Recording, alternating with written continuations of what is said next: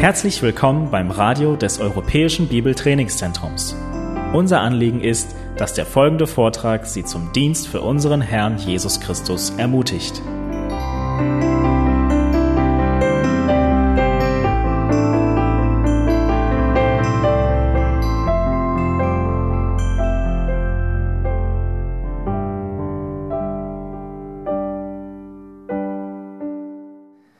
Ich bin froh, dass ich wieder hier bin.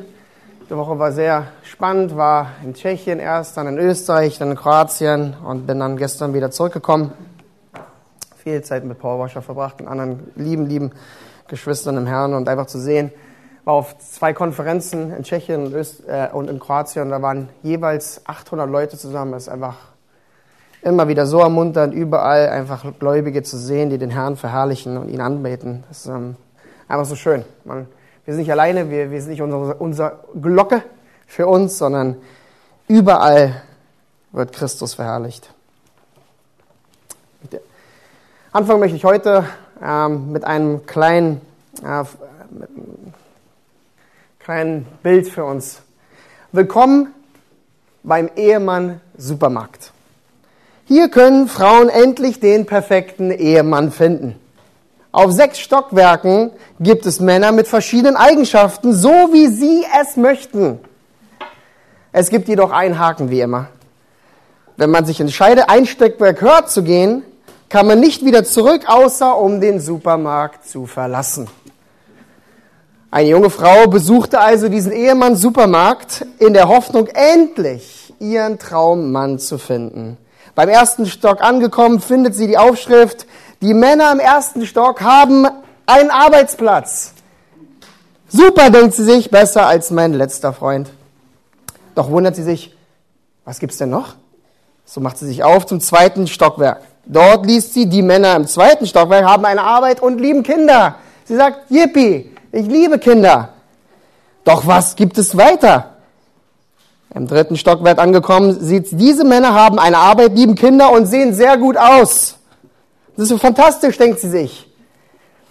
Aber was gibt es noch zu bieten? Denkt sie sich. Im vierten Stock, die Männer hier haben eine Arbeit, lieben Kinder, sehen super gut aus und helfen im Haushalt. Denkt sie, wow, unglaublich. Aber was gibt's noch? Auf in den fünften Stockwerk.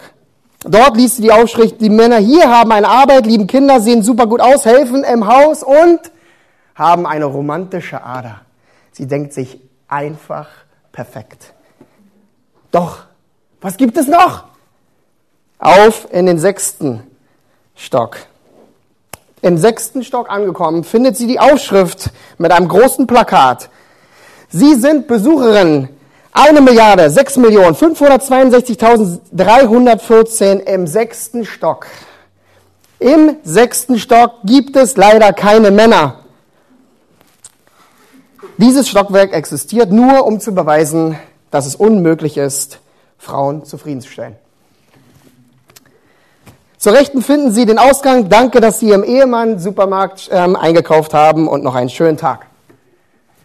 Nein, diesen Supermarkt gibt es nicht. Und ich will nicht wissen, ja, liebe Frauen, ja, nicht, dass ihr jetzt denkt, oh nee, ich gehe jetzt raus. Ich will nicht wissen, wie der Ehefrau-Supermarkt aussehen würde für Männer.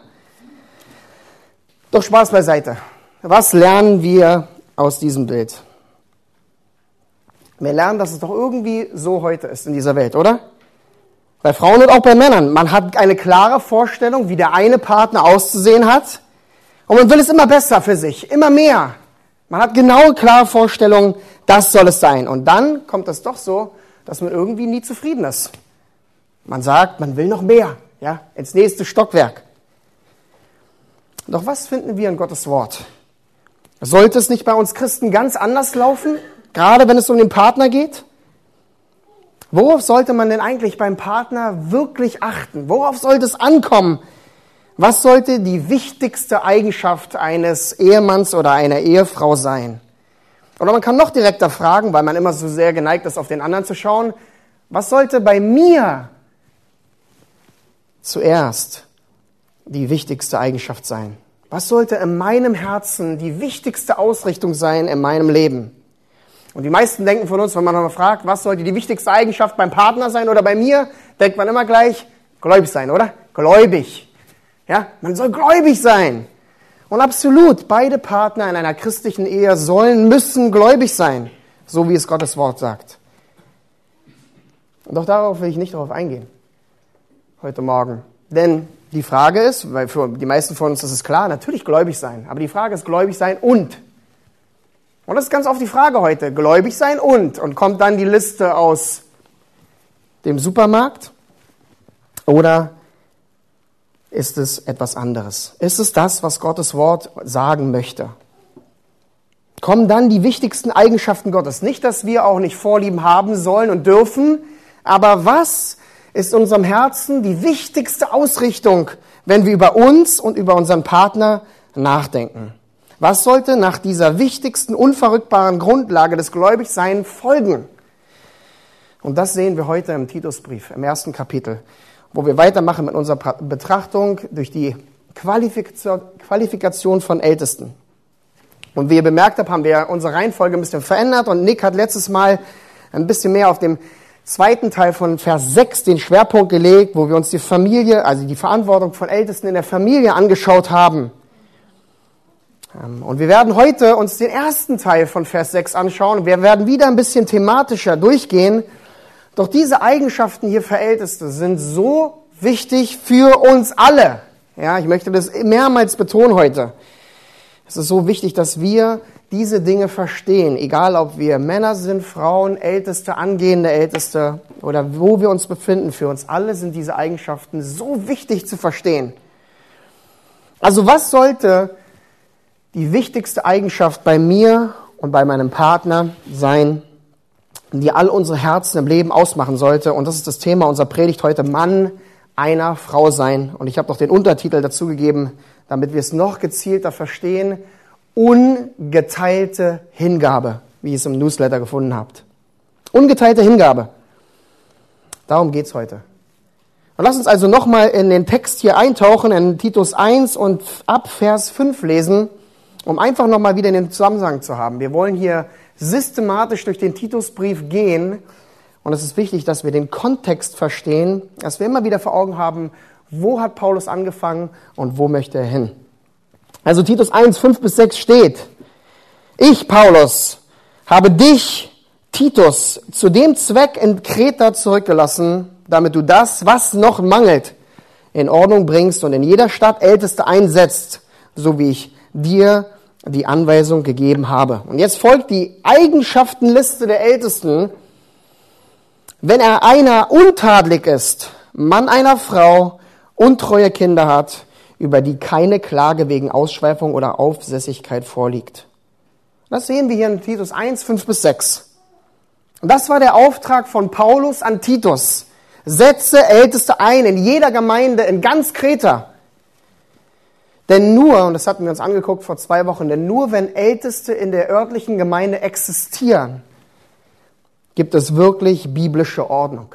Das ist das, was, was er ganz klar macht in Vers 5. Die geistliche Leitung ist zentral in der örtlichen Gemeinde. Das zentrale Element der Ortsgemeinde. Doch Paulus stoppt hier nicht. Das ist so gut zu sehen. Er sagt nicht, mach Titus, geh los und einfach der Geist wird dich schon irgendwie leiten. Nein, er sagt auch ganz speziell, wie diese Älteste auszusehen haben. Wie ihre Qualifikationen sein müssen, damit sie Älteste sind, um in der Gemeinde zu dienen. Und die erste Eigenschaft, die wir finden, in Vers 6, was habt ihr gelesen in eurem Text? In der ersten, die erste Eigenschaft in Vers 6 ist untadelig. Richtig? Untadelig. Ein Wort, das wir kennen. Ein Ältester muss ohne Tadel sein. Und wir werden diese Eigenschaft bald genau betrachten, weil in Vers 7 nochmal anführt, er muss untadelig sein. Doch lasst uns kurz ein bisschen diesen Begriff äh, verstehen, weil er so wichtig ist für diesen ganzen Kontext hier. Untadelig, aus, einfach ausgedrückt, bedeutet einfach nur geistlich reif sein oder geistlich erwachsen. Das ist ein untadeliger Charakter. Ein Ältester muss also untadelig, geistlich erwachsen sein.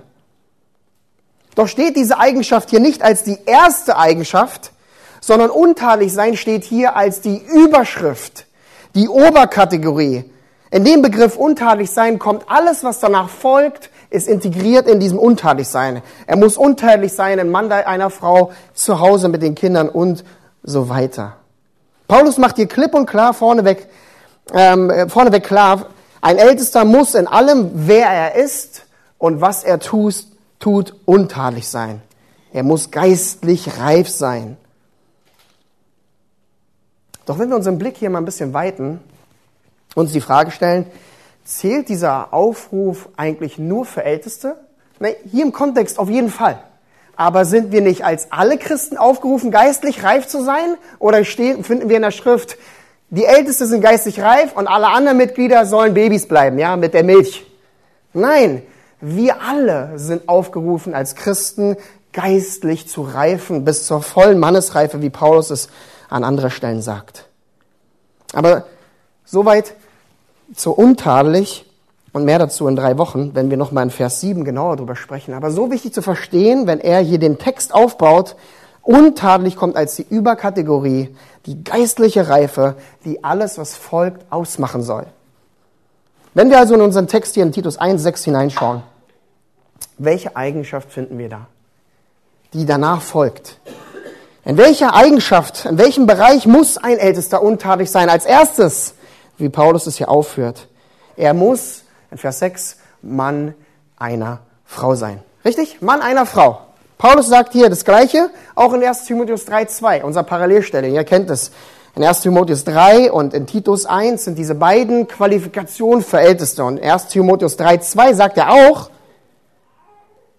nun muss aber ein Aufseher untadelig sein, Mann einer Frau. Das ist die erste Eigenschaft für den ältesten Mann einer Frau sein. Ein Ältester muss Mann einer Frau sein. Und wir können jetzt sagen, verstehst du das? Mann einer Frau? Und die meisten sagen, na klar, ein Ältester muss eine Frau haben. Ist doch logisch. Doch ist es wirklich das, was Gottes Wort uns hier sagen will? Bedeutet es also, dass ein Ältester kein Single sein darf? kein Alleinstehender? Bedeutet es, dass ein Ältester kein Witwer sein darf? Und bedeutet es, dass ein Ältester kein Geschiedener sein darf, selbst wenn es nach den biblischen Maßstaben, biblischen Maßstäben eine biblische Scheidung war? Was bedeutet es wirklich, Mann einer Frau zu sein? Und das wollen wir uns heute Morgen ganz genau anschauen. Und ich hoffe, wir werden alle mehr verstehen, was Paulus, was der Geist Gottes uns hier zu sagen hat. Aber ich möchte eine weitere Frage stellen die ich eben schon angerissen habe. Wieder zählt auch diese Eigenschaft eigentlich nur für Älteste? Ja? Sind nur Älteste aufgerufen, Mann einer Frau zu sein? Natürlich, Ältester in besonderer Weise, so sehen wir es ja im Kontext. Aber wie ist es mit allen anderen Männern? Wir wissen es doch, oder? Alle Männer sollen Mann einer Frau sein. Und das ist so wichtig vorab zu verstehen. Denn ich möchte heute Morgen nicht, dass sich manche zurücknehmen und sagen, die Qualifikation der Ältesten, jetzt können wir endlich mal andere Gemeinden besuchen, ja. Jetzt spricht erstmal Paulus erstmal wieder ganz lange nicht von uns. Er ist recht, wenn ich eine Frau bin. Und er ist recht, wenn ich gar keine Ambition habe, Älteste zu werden. Und natürlich spricht Paulus hier über die Eigenschaften von Ältesten und doch spricht er alle in unserer Gemeinde an. Jeden Einzelnen. Denn jeder Mann in der Gemeinde soll Mann einer Frau sein. Und das Gleiche gilt eben, gilt eben auch für Frauen. Was wir oft vergessen. Lass uns mal hineinschauen in Timotheus, 1 Timotheus 5, Vers 9. Und da finden wir genau die Aussage umgedreht für Frauen. 1 Timotheus 5, Vers 9, da heißt es, dass, was wird den Witwen gesagt hier in diesem Vers? die allein eingetragen werden dürfen in der Gemeinde? Da heißt es nur, wenn sie über 60 Jahre ist, ansonsten ist sie zu jung und soll wieder heiraten. Ist auch eine gute Freude, oder? Alle heute, die unter 60 sind, sind noch jung. ist immer wieder ermunternd, wenn man solche ähm, Aussagen findet. Ähm, doch was steht dann? Was muss ebenfalls stimmen für diese Witwen? Und das sehen wir in Vers 9, wenn sie die Frau eines Mannes war. ist interessant, oder? Die gleiche Aussage umgedreht für die Frauen. Die Frauen soll Frau eines Mannes sein. Für jeden in der Gemeinde zählt es. Mann einer Frau oder Frau eines Mannes. Doch warum sollte das die wichtigste Eigenschaft für uns sein? Warum sollte das die wichtigste Eigenschaft in dem Herzen von jedem von uns hier heute sein? Für die, für die Verheirateten unter uns leuchtet es ziemlich ein, weil wir sagen, okay, ich muss Mann einer Frau sein, ja, ich muss Frau eines Mannes sein. Doch was bedeutet dieser Aufruf hier in Titus 1 für Singles? Was bedeutet dieser Aufruf für Witwen und Witwer? Was bedeutet dieser Aufruf für Geschiedene? Denn ich bin davon überzeugt und möchte, dass wir das absolut klar verstehen heute Morgen, dass dieser Text jeden anspricht. Und um das klar zu sehen, müssen wir zuerst mal ein bisschen eintauchen hier in Titus 1 in Vers 6 in die, ins Griechische. Ja, ich werde jetzt hier keine, ähm, keinen Unterricht mit euch machen, sondern das Verständnis von dem Griechischen, wie Paulus es hier aufbaut, ist die Grundlage, um es zu verstehen. Denn der griechische Text hier in Titus 1, inspiriert durch den Heiligen Geist, und Gott selbst, der perfekt ist in seiner Grammatik, in seiner Anordnung, wie er die Schrift zusammengebracht hat, der griechische Text sagt, dass ein ältester Mann einer Frau sein soll. Und nicht Mann von einer Frau. Habt ihr es verstanden? Nein? Okay, nein, Spaß. Also das Wort hier für Mann einer Frau ist eine Zahl. Nicht, dass man Mann einer bestimmten Frau oder Mann seiner Frau sein soll, sondern Mann einer Frau. Besser ausgedrückt, wie es oft im Englischen immer wieder gesagt wird, ein Ältester soll, muss ein Ein-Frau-Mann sein. Okay? Ein Ein-Mann, äh, Ein-Frau-Mann. Ich habe schon gesagt beim Vorbereiten, das wird ein Zungenbrecher. Genauso wie eine Frau eine Ein-Mann-Frau sein muss. Das ist es, was Gott hier sagen will. Ein Ältester muss ein Ein-Frau-Mann sein. Doch was will Paulus getrieben durch den Heiligen Geist, im Griechischen hier ausdrücken. Das klingt so komisch, oder? Wenn ich sage, sei ein Einfraumann.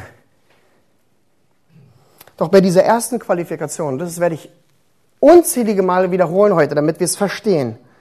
Und damit auch ganz klar verstehen, dass wir alle angesprochen sind. Denn bei dieser ersten Qualifikation hier für Älteste geht es nicht um deinen Ehestatus, sondern es geht um deine moralisch geistliche Einstellung, deinen geistlich-moralischen Charakter. Die Frage ist, bist du rein, bist du aufrichtig, und jetzt kommt der Untertitel, bist du ungeteilt hingegeben für die eine Frau oder für die Frauen, für den einen Mann. Bist du ungeteilt hingegeben für den Partner, den Gott dir geschenkt hat oder den er dir noch schenken wird, wenn es Teil seines Planes ist? Das ist es, was Paulus hier Titus sagt. Für Älteste. Sie sollen eine Ein-Frau-Mann sein mit ungeteilter Hingabe. Einen geistlich reifen, erwachsenen Charakter. Für den einen, einen, einen Partner. Und deswegen ist jeder hier heute in der Gemeinde gemeint. So lass uns hier weiter einsteigen und uns nur die verschiedenen Bereiche anschauen, damit wir verstehen, was will Paulus hier den einzelnen Bereichen sagen, damit wir alle verstehen, was er mir zu sagen hat in dem Kontext hier für Älteste. Und wir fangen bei den Singles an. Was bedeutet dieser Befehl in Titus 1, Vers 6 für einen Single-Mann und eine Single-Frau? Was bedeutet es, eine Ein-Frau-Mann oder eine Ein-Mann-Frau zu sein für Singles? Denn wir haben einige Singles in der Gemeinde und wir haben euch so lieb. Ja, die Singles. Nehmen wir die Singles. Doch meint die Schrift hier, dass Älteste keine Singles sein können? Und das ist eine berechtigte Frage. Man denkt immer wieder, wie kann ein Single-Ältester sich um Familien kümmern, über Eltern, Kinder, Frauen und Ehen in der Gemeinde? Und das ist eine berechtigte Frage. Muss ein Ältester verheiratet sein?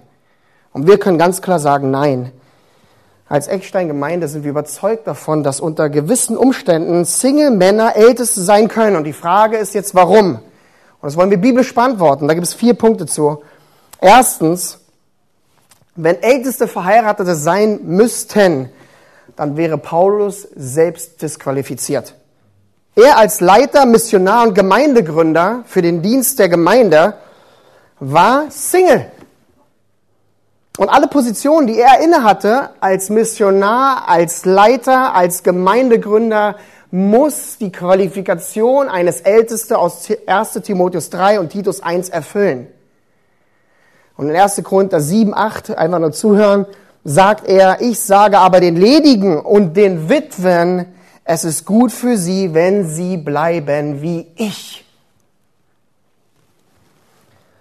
Paulus selbst war Single und lebte die Qualifikation eines Ältesten aus. Zweitens, vergessen wir doch immer wieder viel zu leicht, dass unser größtes Vorbild, die Person, die wir am meisten lieben, der wir allen, der wir ganz nachfolgen wollen, jetzt denkt nicht an euer Ehepartner, ja, sondern ist Jesus Christus, oder? Und was war Jesus Christus? Er war Single.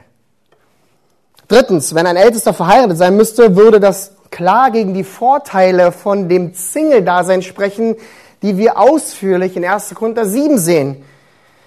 Denn wenn wir uns anschauen, haben die Singles viele Vorteile gegenüber Verheirateten, wenn es um den Dienst geht. Das äh, werden wir später uns so eine Stelle äh, an, angucken. Und ich weiß, dass die Singles immer wieder denken, wir Verheiratete spinnen, wenn wir sowas sagen. Ihr habt viel mehr Vorteile. Glaubt uns. Und viertens, letztens, wenn Älteste verheiratet sein müssen, dann wäre ein Ältester sofort disqualifiziert, wenn seine Frau sterben würde, richtig? Doch dem ist nicht so und das haben wir so klar gesehen. Leute, Gottes Wort spricht hier nicht davon, dass Älteste Verheiratete sein müssen. Warum?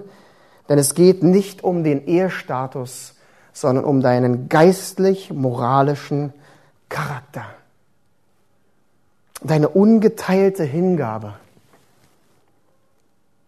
Also, welcher Mann, um einfach kurz einzutauchen, welcher Single-Mann hier in der Gemeinde ist qualifiziert für einen Ältesten? Welcher Mann ist geistlich reif? Und wir können es genauso umdrehen. Welche Frau ist geistlich reif, ist geistlich erwachsen in ihrer Ausrichtung und ihrem Ausleben, in dem ein Mann eine Ein-Frau-Mann ist und in dem eine Frau eine Ein-Mann-Frau ist? Denn wir alle kennen Singles. Ja, unsere Kinder wachsen heran als Singles. Und deswegen brauchen wir eine klare Vorstellung. Und hier nur kurz die drei, die Top drei Charakterzüge für Singles. Und als ich das vorbereitet habe, habe ich mich gleich wieder gestoppt, damit ich nicht zwei Stunden predige heute und gesagt, wir machen einfach mal eine Predigt über Singles, über geistliche Singles im Sommer. Ich glaube, die Singles freuen sich darauf, vielleicht sind die dann im Urlaub, dann müsst ihr hier bleiben. Aber die drei Top-Charakterzüge.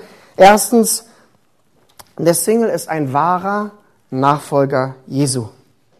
Ich meine, wir können es noch weiterführen für jeden Christen, aber ein Single ist kein Scheinchrist oder umhergetrieben von seinen Lüsten, sondern mit allem, was er tut, ist er hingegeben für Christus. Wenn er auch noch nicht komplett ist, wie keiner von uns, es ist trotzdem die Ausrichtung von dem Single, dass er sagt, ich bin Christ und ich folge Christus. Ich bin ein wahrer Nachfolger, so wie wir alle Christen. Zweitens, er ist ungeteilt hingegeben für Christus. Und da wollen wir ganz kurz 1. Korinther 7 ausschlagen, die, äh, die Stelle, die ich eben schon angeführt habe, wo wir das so schön sehen, wie Paulus sagt, dass die Singles dem Herrn ungeteilt hingegeben sind. Da sagt er in den Versen 32 und 33,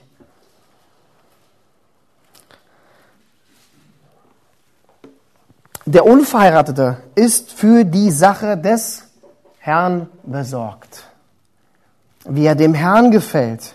Der Verheiratete aber sorgt für die Dinge der Welt, wie er der Frau gefällt. Es ist die ungeteilte Hingabe für den Single, für den Herrn.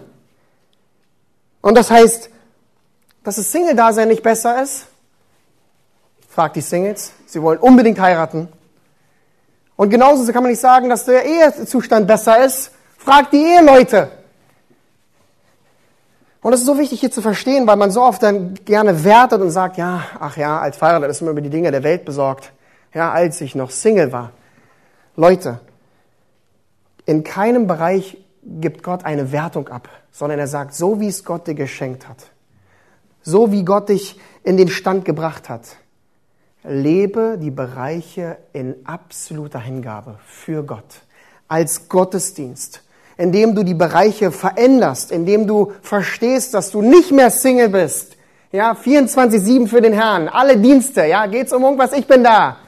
Sondern man sich daran erinnert als Ehepartner, man hat Kinder, man muss nach Hause, man hat eine Frau. Und dann nicht sagen, oh, sondern das ist dein Gottesdienst jetzt, den du verrichten kannst.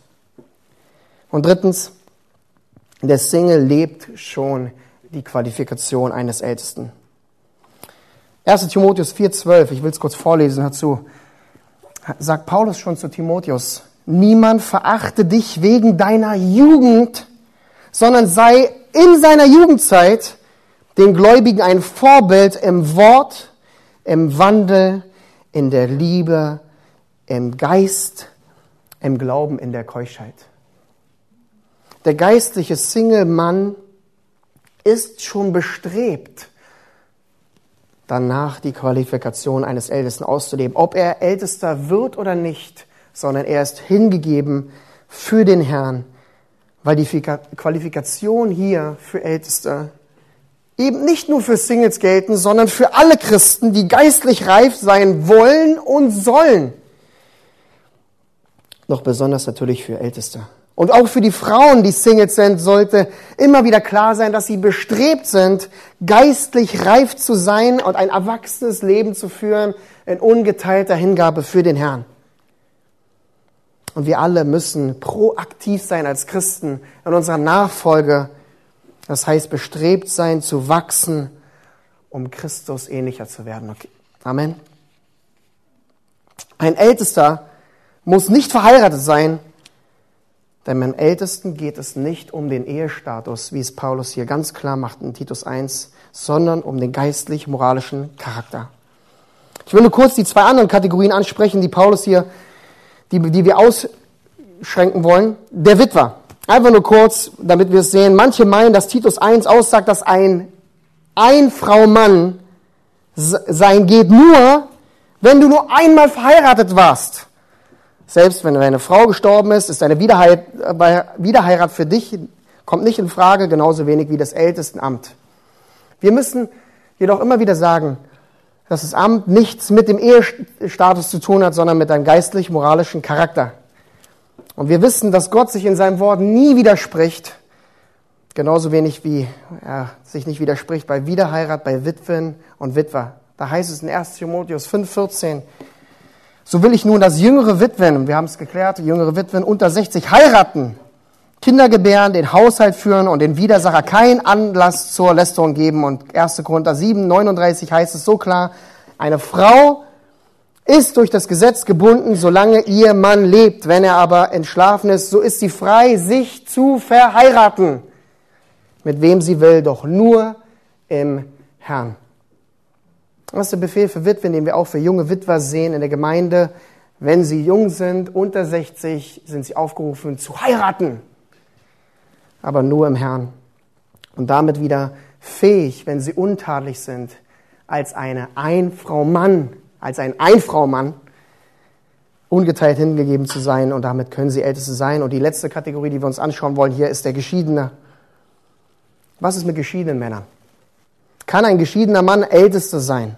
Nochmal, damit wir es nicht vergessen, Titus 1, Vers 6 und 1 Timotheus 3 spricht nicht über den Ehestatus, sondern über den geistlich reifen, moralischen Charakter der Ausrichtung. Und die Bibel zeigt uns, dass die Wiederheirat bei geschiedenen Geschwistern unter bestimmten biblischen Maßstäben erlaubt ist. In Matthäus 19, 9 sehen wir, ich sage euch aber, wer seine Frau entlässt, sei es wegen Unzucht und eine andere heiratet, der bricht die Ehe. Und wer eine geschiedene heiratet, der bricht die Ehe. Es sei, es, es sei denn wegen Unzucht, also außer wegen Unzucht. Das ist der erste Grund für eine biblische Scheidung wegen Unzucht. Und Paulus gibt uns einen zweiten Grund in 1. Äh, Korinther 7,15. Wenn sich aber der Ungläubige scheiden will, so scheide er sich, denn der Bruder oder die Schwester ist in solchen Fällen nicht gebunden. In Frieden aber hat Gott uns berufen. Das sind die beiden Gründe. Unzucht oder wenn der Ungläubige sich scheiden lassen möchte, wenn eine biblische Scheidung möglich ist. Und natürlich wissen wir aus Gottes Wort, dass Gott Scheidung hasst. Er, er hasst alle Scheidung. Doch Gott ist gnädig gegenüber der unschuldigen Partei beschrieben in den beiden Bibelstellen. Somit ist die Wiederheirat und an und für sich, ähm, die Wiederheirat ist nicht sündig, sondern die Umstände der Wiederheirat und der Scheidung können sündig sein. So kann ein Mann, der geschieden ist, bevor er gläubig wurde, das Ältestenamt anstreben, nachdem er sich bekehrt hat. Denn anhand von 2. Korinther 5, 17 wissen wir, ist jemand in Christus, so ist er eine neue Schöpfung. Das Alte ist vergangen. Siehe, es ist alles neu. Natürlich sind hier noch mehr Umstände einzubeziehen und wir können es nicht im Detail besprechen, weil das ist eine zweite Predigtreihe. Nicht nur die Singles, sondern auch diese, dieser Bereich. Doch es sei gesagt, ein geschiedener Mann kann ein Einfrau-Mann sein und damit qualifiziert sein für das Ältestenamt, wenn, es, wenn er einen moralisch, geistlich reifen Charakter hat mit ungeteilter Hingabe. Und das steckt alles hier in dieser Eigenschaft. Für Älteste. Dass ein Ältester ein Einfrau-Mann sein soll. Und wir haben jetzt viel darüber gesprochen, was bedeutet es eigentlich nicht, ja, es bedeutet nicht, dass Singles keine Älteste sein können. Es bedeutet nicht, dass Witwer keine Älteste sein können. Und nein, es bedeutet auch nicht, dass Geschiedene unter den biblischen Maßstäben keine Älteste sein können. Denn es geht hier nicht, und ich kann jetzt euch sprechen lassen, aber ich weiß nicht, es geht nicht um den Ehestatus, sondern um den moralisch, geistlich reifen Charakter. Und es ist auch so gut, dass es hier eben nicht um die Ehe geht, weil wir könnten jetzt die ganze Zeit darüber erzählen, was steht in Epheser 5. Wie, wie, wie ist die Ehe hier einzubeziehen von dem Ältesten? Wir können auch nicht, wir könnten auch in die andere Richtung gehen, dass wir uns angucken, wie, wie soll 1. Korinther 13, die ausgelebte Liebe in der Ehe aussehen. Aber es geht hier nicht um die Ehe. Es geht nicht um den Ehestatus. Sondern Paulus, der Geist Gottes, will uns aufrufen und besonders Älteste, führe ein Leben ungeteilt für den einen Partner, den du hast oder haben wirst, wenn Gott es dir schenkt. Und das muss jedem von uns klar sein. Aber lasst uns die restliche Zeit, die wir noch haben, uns nun damit verbringen, was diese Aussage hier in Titus 1, 6 praktisch für uns bedeutet und wie es wirklich jeden von uns heute Morgen auf die Füße tritt. Also wenn es nun hier in Titus 1, Vers 6 um den geistig-moralischen Charakter geht, Besonders bei Ältester. Was will der Geist Gottes dann bei uns ansprechen? Denn was beinhaltet ein geistlich-moralischer Charakter gerade im Bereich von Mann und Frau? Was ist das? Das ist die Sexualität, richtig? Das ist interessant. Man muss sich immer weiter daran denken. Paulus kommt zu Titus, gibt ihm Anforderungen für Älteste. Und was sind die ersten Bereiche, die ersten zwei Bereiche, die er anspricht? Doch warum spricht Gottes Wort hier dieses, diesen sensiblen Bereich an?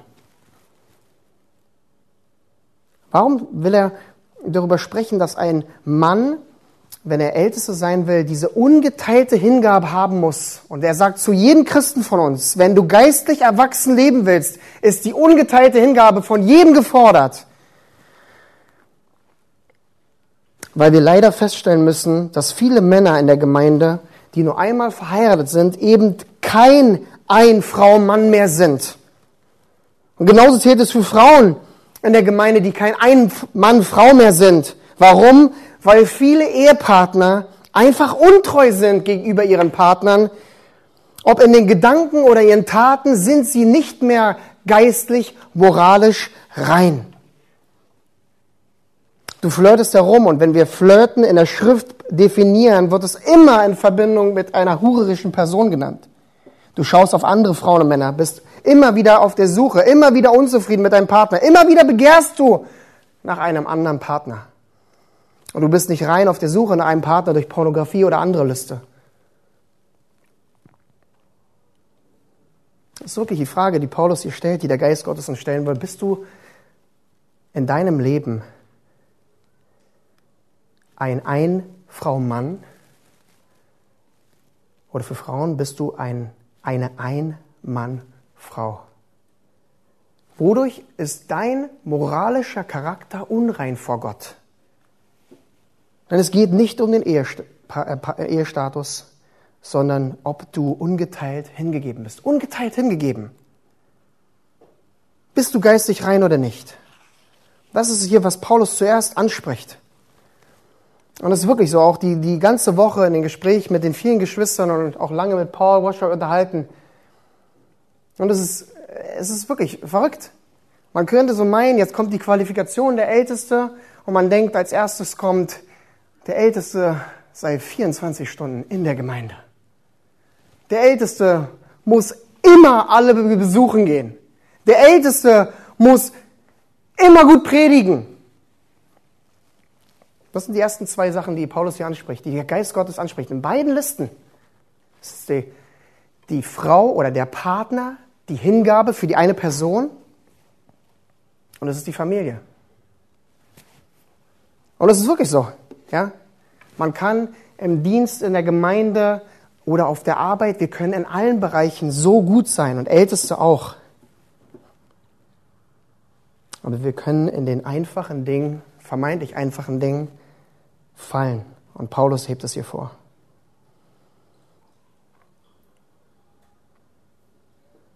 Das ist die erste Eigenschaft, die Paulus hier nennt in seinem Text. Und die Frage ist, warum beginnt Paulus hier diese Liste der Eigenschaften für Älteste eigentlich mit diesem Punkt? Warum sagt er ein Ein-Frau-Mann? Und leider wissen wir es doch heute in unserer heutigen Zeit, oder? Denn was sind die drei größten Sünden, die wir heutzutage in der Gemeinde Gottes für Leiter finden? Im Englischen geht es auch besser, im Deutschen geht es auch. Es sind Frauen, Geld und Macht.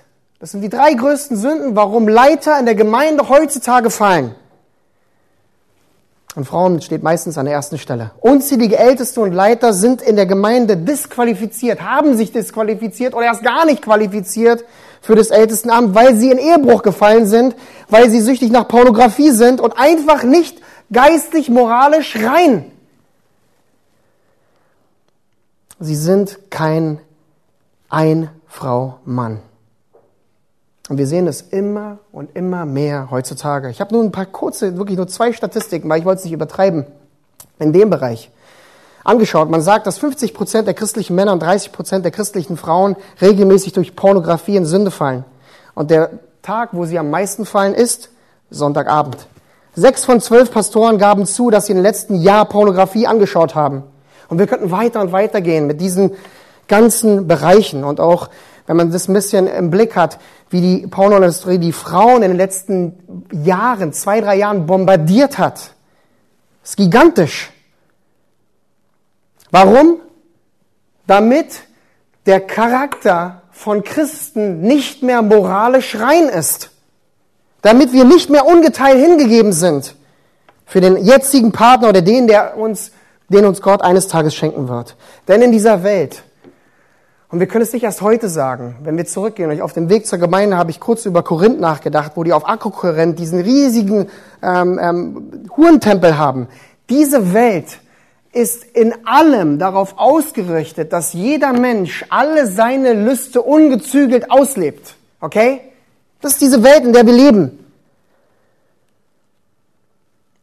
Doch in der Gemeinde Gottes sollte es nicht so sein. Und es ist so wichtig hier zu verstehen, auch im Kontext für die Leiter der Gemeinde, aber für jeden Christen. Schaut mal kurz, wenn ihr was aufschlagen könnt, in Sprüche 6, 3 nach. Nur kurz ein paar Stellen anschauen, die uns so veranschaulichen, so deutlich machen,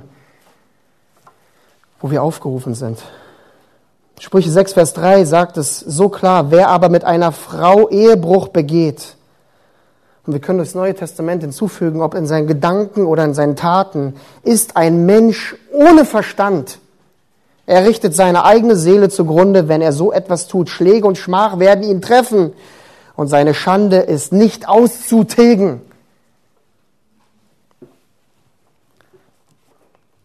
Und was haben wir im Hauskreis gelernt letzten Mittwoch? Es hat es nur Auswirkungen auf ihn allein, werden nur Schläge und Schmach ihn treffen. Und wir wissen, dass diese ganze Sünde von Unzucht, Ehebruch, so viele Menschen mit einbezieht. Und besonders die einen nahestehen. Ob dein Partner, deine Kinder, deine Verwandte, deine Freunde, deine Geschwister, ungläubige Personen, diese Sünden ziehen immer Kreise. Wie wir gelernt haben, dass keine Sünde nur dich alleine betrifft. Wir als Christen müssen hier klar gegen den Strom dieser Welt schwimmen. Gegen den Strom der sexuellen Verdorbenheit und Unreinheit. Und was das bedeutet, macht Paulus auch wiederum im Wort so klar, wenn er in 1. Korinther 6, 18 uns aufruft. Nur drei oder vier Worte, da sagt er durch den Geist Gottes betrieben, flieht von sexuellen Sünden. Ist so gut, dass er sagt, flieht. Ja, spielt nicht herum, sondern flieht. Macht keine Selbsthilfegruppen auf mit Kerzen in der Mitte und sprecht über eure Probleme, sondern flieht. Nicht, dass wir uns nicht gegenseitig helfen können. Dreht euch nicht ständig um dieses Problem, sondern flieht. Versucht nicht so nah wie möglich am Klippenrand zu sein, sondern flieht so weit wie möglich entfernt. Paulus macht auch an einer anderen Stelle auf, ähm, uns darauf aufmerksam, 1. Thessalonicher 4,3. So eine gute Stelle für alle von uns, die wir immer sagen, was ist eigentlich der Wille Gottes für mein Leben? Was ist der Wille Gottes? Und Paulus ist auch da durch den Geist wieder so klar in 1. Thessalonicher 4,3, da sagt er, denn das ist der Wille Gottes. Ja, immer so ein Moment, wo man sagen muss, okay, was ist der Wille Gottes? Eure Heiligung. Und in welchem Bereich? Welchen Bereich spricht auch hier wieder an? Dass ihr euch der Unzucht fernhaltet oder enthaltet. Und das ist, was das Wort Gottes sagen will. Haltet euch fern, flieht. Das ist der Wille Gottes, so deutlich für uns. Und das ist der radikale Aufruf für uns. Und Leute, gerade für Älteste und Leiter in der Gemeinde, die die Vorbilder der Herde sein sollen, heißt es absolute Reinheit, ungeteilte Hingabe, Gott fordert einen geistlich, moralischen, reinen Charakter für Älteste. Wenn also Älteste, die nach ihrer Bekehrung in Ehebruch gefallen sind oder anderen sexuellen Sünden, die ihr Leben beherrschen, dann haben sie sich für den Dienst eines Ältesten ein für alle Mal disqualifiziert. Ja, Gott wird ihnen vergeben, wenn sie Buße tun. Die Betroffenen werden ihnen hoffentlich vergeben in Christus. Doch der Dienst eines Ältesten kommt für sie nicht mehr in Frage, weil sie gezeigt haben, dass sie kein Ein-Frau-Mann sein können. Denn sie sollen untadelig sein. Untadelig. Geistlich erwachsen. Geistliche Vorbilder. Geistlich reif. Geistlich rein. So wie es Paulus in 1. Korinther 9, 27 sagt. Hört zu. Auch eine Stelle, die so wichtig ist für uns alle die mir so wichtig geworden ist in den letzten Jahren, sondern ich bezwinge meinen Leib und beherrsche ihn, damit ich nicht anderen verkündige und selbst verwerflich werde. Älteste müssen zuerst an sich selbst arbeiten. Sie müssen zuerst selber rein sein, zuerst selber leben, ich zuerst als Ältester, bevor sie andere belehren. Und Paulus macht es an einer anderen Stelle nochmal so klar, Römer 12 könnt ihr aufschlagen. Wenn wir uns die Frage stellen, wie soll da eigentlich unsere Ausrichtung sein als Christ? Wie, wir sollen fliehen und uns fernhalten von sexuellen Sünden. Aber wir wollen immer nicht nur davon sprechen, was wir ablegen sollen, sondern wir sollen auch immer wieder darauf fokussieren, was sollen wir eigentlich tun? Und Römer 12 ist eine, 1 und 2 ist eine der wichtigsten Stellen in diesem Bereich. Gibt uns so eine klare Ausrichtung. Da heißt es, ich ermahne euch nun, ihr Brüder, angesichts der Barmherzigkeiten Gottes, ja, die Gnade wird hier hoch groß gemacht, dass ihr eure Leiber darbringt als ein lebendiges, heiliges, Gott wohlgefälliges Opfer, das sei euer vernünftiger Gottesdienst. Und passt euch nicht diesem Wettlauf ähm, an, Weltlauf, sondern lasst euch in eurem Wesen verwandeln durch die Erneuerung eurer Sinne, damit ihr prüfen könnt, was der gute und wohlgefällige und perfekte Wille Gottes ist. Das soll unser Leben vor dem Herrn sein. So schöne Worte. So eine schöne Ausrichtung. So, so ungeteilt hingegeben für Christus. Als ein Opfer für ihn. Indem wir eben nicht so sind wie die Welt, sondern indem wir nach dem Sinn Gottes leben. Verwandelt in allen unseren Sinnen, wie wir diese Welt wahrnehmen.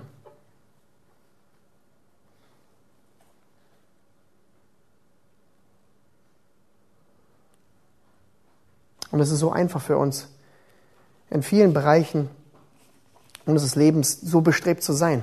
Viele Menschen haben kein Problem damit, viele Christen auf der Arbeit perfekt alles zu machen. Kein Problem damit an der Uni, an der Schule. Doch wie sieht es mit den einfachen Beziehungen aus in deinem Leben? Wie sieht es aus in deiner Sexualität, in deiner Familie? Und da müssen Älteste zuerst anfangen. Und es ist manchmal wie so eine Wand. Ja? Ich habe auch zu Nick gesagt, war jetzt sieben Tage lang weg, nur in Gesprächen, Tag ein, Tag aus, habe über 20 Predigten gehört. Es ist alles einfach. Ich habe auch damals, als ich am TMS studiert habe in Amerika, habe ich gesagt, ich gehe nur in den Unterricht. Aber meine Frau ist zu Hause mit den Kindern. Das ist die schwere Arbeit. Und dann komme ich auch gestern nach Hause, ja. Zwei Uhr nachts aufgestanden in Kroatien, fahre nach Hause zum Flughafen und dann komme ich nach Hause und dann heißt es Daddy, Daddy, Daddy, Daddy. Da fängt es an für uns Leiter, aber auch für uns alle. Das sind die Bereiche, die Sexualität, die ähm, Beziehung zu der einen Person, deine Verantwortung in deiner Familie. Das ist, was Römer 12 sagen will. Unser Gottesdienst. Ist in allen Bereichen unseres Lebens, nicht nur da, wo wir besonders gut sind, sondern besonders da, wo Gott uns schleifen will.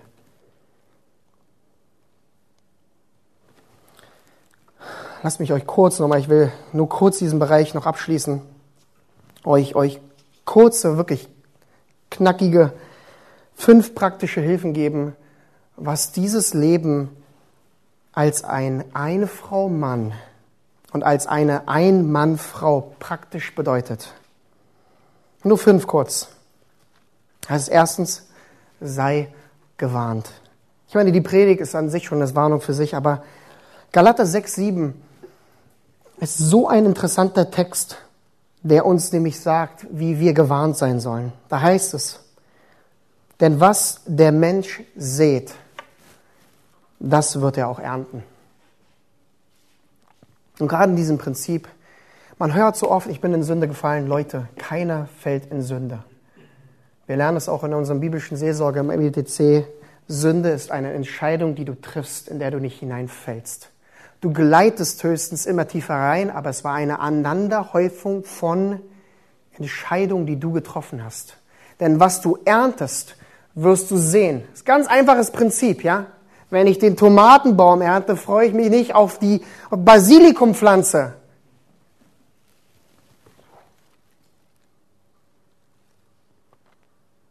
Wenn ich Stück für Stück nachgebe in diesem Bereich, werde ich die Früchte ernten. So wie David, als er auf seinem Dach saß, als er bei Zeba saß. Er ist nicht gefallen. Es war konstant Entscheidungen, die er getroffen hat, die zu diesem Punkt führen. Also sei gewarnt, jeden Tag, behüte dein Herz, deine Gedanken und deine Taten. Zweitens, sei wachsam, geht einher. Das Ältestenamt, um einfach darauf nochmal weiter zu fokussieren, kommt mit großen Verantwortung vor sich. Ich habe mit unzähligen Leiter über, über, über den ganzen Bereich von sexuellen Sünden gesprochen. Und haben immer wieder gesagt, das Amt des Ältesten hilft mir so sehr, reinzubleiben, weil die Verantwortung so groß ist. Ist nicht die einzige Hilfe, ist auch eine Selbstdisziplin, aber wir müssen wachsam sein.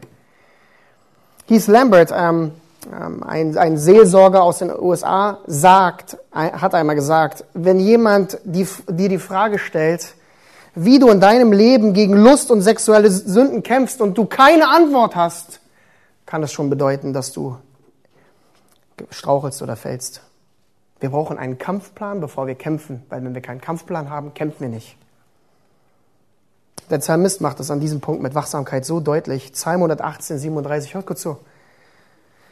Halte meine Augen davon ab, nicht, oder also halte sie ab, nach nichtigem zu schauen. Belebe mich in deinen Wegen. Halte meine Augen davon ab, nach nichtigem zu schauen. Sei wachsam. Drittens, sei hingegeben. Sei ungeteilt hingegeben. Wir sagen es die ganze Zeit schon. Für den Herrn. Ungeteilt. Für den einen Partner. Mach dir Mühe für deinen Partner. Ja? Halte dich fit für deinen Partner. Hör ich immer wieder, wenn ich mit Ältesten spreche.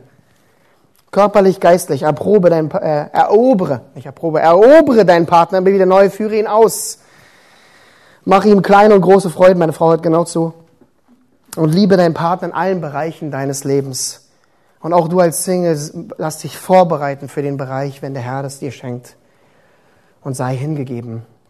Viertens, bleib abhängig wahre Einheit in der Ehe und besonders im Single-Dasein, in dieser ungeteilten Hingabe, kann nicht aus dir kommen, sondern nur in einer Beziehung mit Jesus Christus. Johannes 15 sagt es so klar, bleibt in mir, denn getrennt von mir könnt ihr nichts tun. Nichts! Sei abhängig vom Herrn und Erlöser Jesus Christus, denn er ist besorgt um dich. Und in ihm allein sind wir Überwinder. Und fünftens, sei, bleib reflektierend. Sei immer bestrebt danach, dich selbst zu prüfen. Lass dich immer wieder reflektieren von anderen Leuten, die dir nahestehen, wo du strauchelst. Sei offen und ehrlich. Ich weiß, wir können nicht mit 15, 20 Leuten immer über alles super ehrlich sein. Und das ist auch nicht unsere Aufgabe. Aber wenn wir nur eine Person haben, der wir alles erzählen, preist den Herrn. Aber wir brauchen sie alle. Alle. Ob es im Kampf ist in deinen Gedanken oder im direkten Umgang mit anderen Personen, sprech mit anderen Leuten und sei Arm in Arm eingehakt in der Armee Gottes. Kämpf nicht alleine, kämpf mit anderen Leuten, hab sie an deiner Seite. Damit ihr zusammen vor den Thron tretet. Und das ist auch der gleiche Aufruf den, den, Aufruf, den wir machen können als Leiter. Betet für Leiter. Betet für eure Leiter. Unzählige Geschichten diese Woche gehört wieder von Attacken von Satan auf Älteste in der Welt, um sie geistlich sexuell zu verunreinigen. Das sind die absurdesten Geschichten, die ich erzählen könnte. Also betet für eure Leiter, dass sie geistlich rein bleiben, ungeteilt hingegeben. Betet für Bewahrung, betet für Gnade, Kraft und Ausdauer. Ich möchte zum Schluss kommen und sagen, ein Ein-Frau-Mann und ein Ein-Mann-Frau sind solche, die komplett ungeteilt in ihrer Liebe und Zuneigung in den Gedanken und Taten hingegeben sind, dem Herrn und dem einen Partner. Geistlich reife Christen sind solche, die in ihrem Verhalten und Gedanken alles für den Herrn geben. Mit einem geistlich-moralischen Charakter. Ich möchte die letzten Worte einfach dafür nutzen, dass wir ein bisschen drüber nachdenken, meditieren, geht ins Gebet für euch. Ähm, weil wir in einer verrückten Welt leben und auch der Ehemann Supermarkt oder auch so umso witzig das auch ist, aber es ist in der Welt, in der wir stecken. Es geht nur ums Ich, Ich, Ich, was ich will. Doch wir Christen sollen anders sein. Denn was sollte die wichtigste Eigenschaft in unserem Herzen sein? Bei mir zuerst. Was sagt Gottes Wort so klar und deutlich? Ihr Männer, sei ein Einfrau-Mann und Frauen seid eine Ein-Mann-Frau. Das zählt es hier im Kontext von Titus 1,6. Das ist natürlich für Älteste, aber für uns alle. Und wir müssen uns immer wieder die Frage stellen, wie können wir solche Personen werden? Auch in der Gemeinde, dass wir zu Vorbildern werden. Das geht nur in Christus, Leute. Ohne Christus können wir nichts. Deswegen führe eine echte und enge Beziehung mit Christus. Mit ihm zuerst. Für ein Leben in absoluter Hingabe für Christus. Lass uns in diesem Bereich nicht nachlässig sein, sondern ganz hingegeben. Als Auftrag unseres Lebens. Besonders als Älteste, als angehende Älteste, aber für jeden Christen in diesem Leben, in dem wir stecken. Als ein Ein-Frau-Mann und als eine Ein-Mann-Frau. Zu unserer ewigen Freude und zu Gottes Verherrlichung. Amen. Lass, mich, lass uns auch aufstehen. lass mich noch beten und dann gehen wir über in die Anbetung, in Musik. Treuer Vater, wir wollen dir danken für deine unglaubliche Gnade. Herr, wir sehen in diese Welt und sehen so viel Verdorbenheit, wir sehen in unser Leben und sehen so viel Sünde. Und Herr, dann kommen wir vor deinen Thron und beten dich an, weil wir wissen, du bist voller Gnade und Wahrheit. Herr, wenn wir darüber nachdenken, wie viele Sünden du von jedem Einzelnen von uns gereinigt hast und noch reinigen wirst durch dein Werk am Kreuz, Herr, wir können nur niederfallen und dich anbeten. Und auch wenn wir über diesen Bereich hier nachdenken in Titus 1, Vers 6, über die Qualifikation für Älteste, die so für uns zählen, für jeden Einzelnen, dass wir alle bestrebt danach sind, in unserem moralischen Charakter rein zu sein, geistlich erwachsen.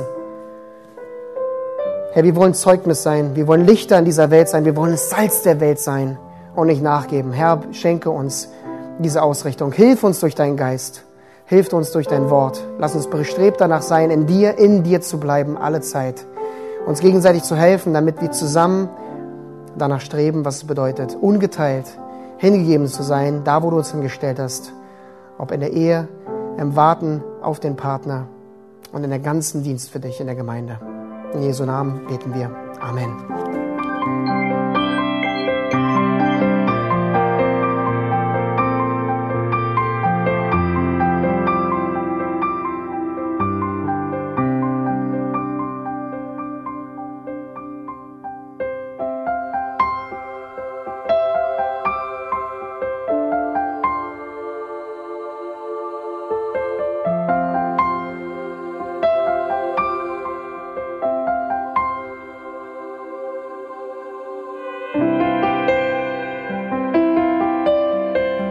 Radio Neue Hoffnung ist frei und ohne Werbung nur aufgrund Ihrer Spenden möglich. Wenn Sie weitere Informationen dazu finden möchten, wie Sie Radio Neue Hoffnung unterstützen können, besuchen Sie die Webseite www.rnh.de.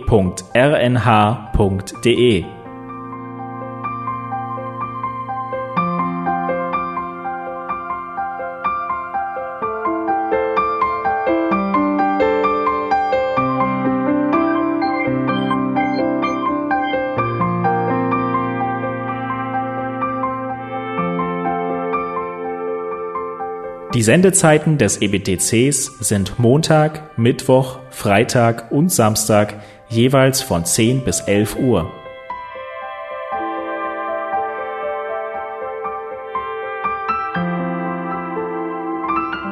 Sie finden uns im Internet unter www.ebtc.org. Eine E-Mail können Sie uns senden an radio.ebtc.org.